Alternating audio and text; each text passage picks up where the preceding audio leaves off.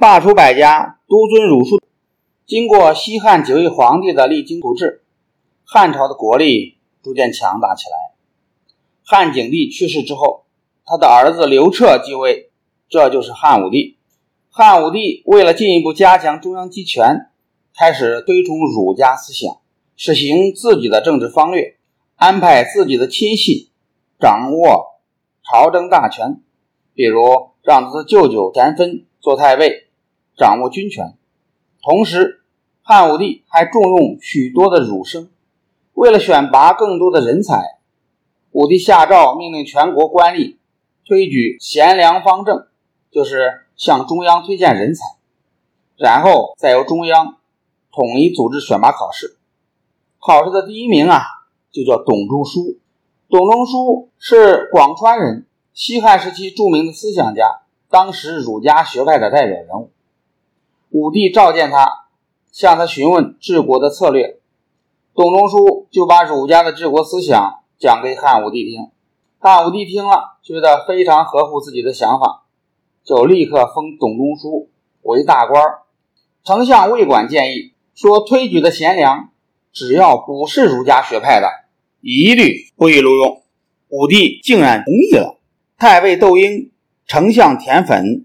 还荐举儒生王臧为郎中令，赵管为御史大夫，宣扬儒家，排斥道家。建议从此以后实行政治改革，不要再向汉武帝的奶奶窦太后奏事。但当时大权主要还掌握在窦太后的手中，窦太后任命他的族人担任官员，奉行无为而治的道家思想。所以呢，汉武帝的政策在实施时。受到了很大的阻力。当窦太后听说那些儒生鼓动汉武帝不要向他奏事后，非常生气。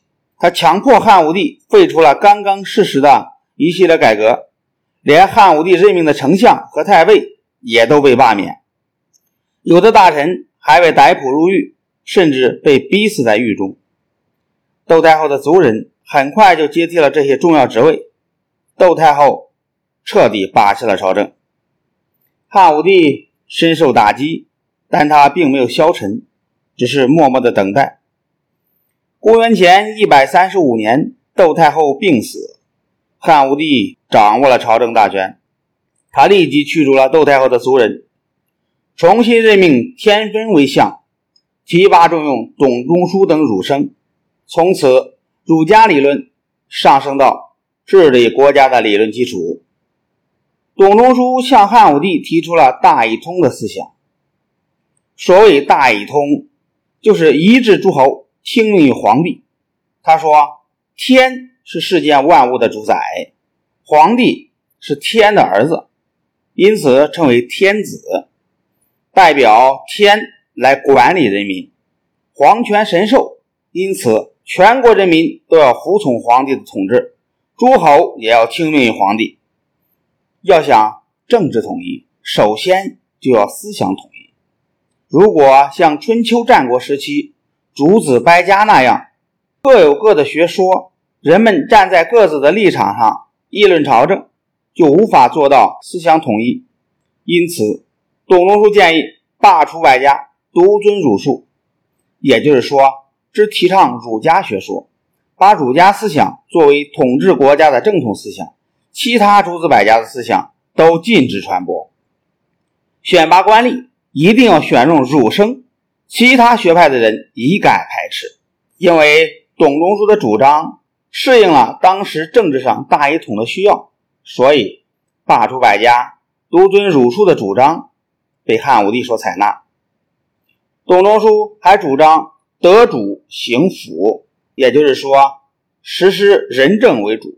法治为辅，先对老百姓进行教育，当教育无效时，再用法律来惩罚。这种软硬兼施、刚柔相济的治国方针，被武帝采用后，成为汉朝乃至以后历代的治国之道思想。罢黜百家，独尊儒术的主张推行后，出现了一个新的名称，叫做五经博士。什么是五经博士呢？就是教授儒家经典诗书礼、易、春秋的学官。武经博士从事教育之外，还参加政治活动。武经博士的学生称为太学生，太学生经过系统的学习，考试合格者可以直接担任官员。这标志着以儒家学说为教育内容的封建教育正式开始。儒生成为封建王朝培养和选拔人才的唯一标准。后来，儒学教育又扩展到私学、蒙学和家庭教育等领域。儒学教育制度的建立，结束了战国以来百家争鸣的局面。儒家学说正式取代了道家学说，确立了独尊的地位，成为封建王朝的正统思想，成为。中国两千多年封建专制统治的思想基础，罢黜百家，独尊儒术的政策，有利于加强封建中央集权和巩固封建大一统局面，对维护当时处于上升时期的封建统治具有积极的作用，也对文化的繁荣和教育的发展起到了一定的作用。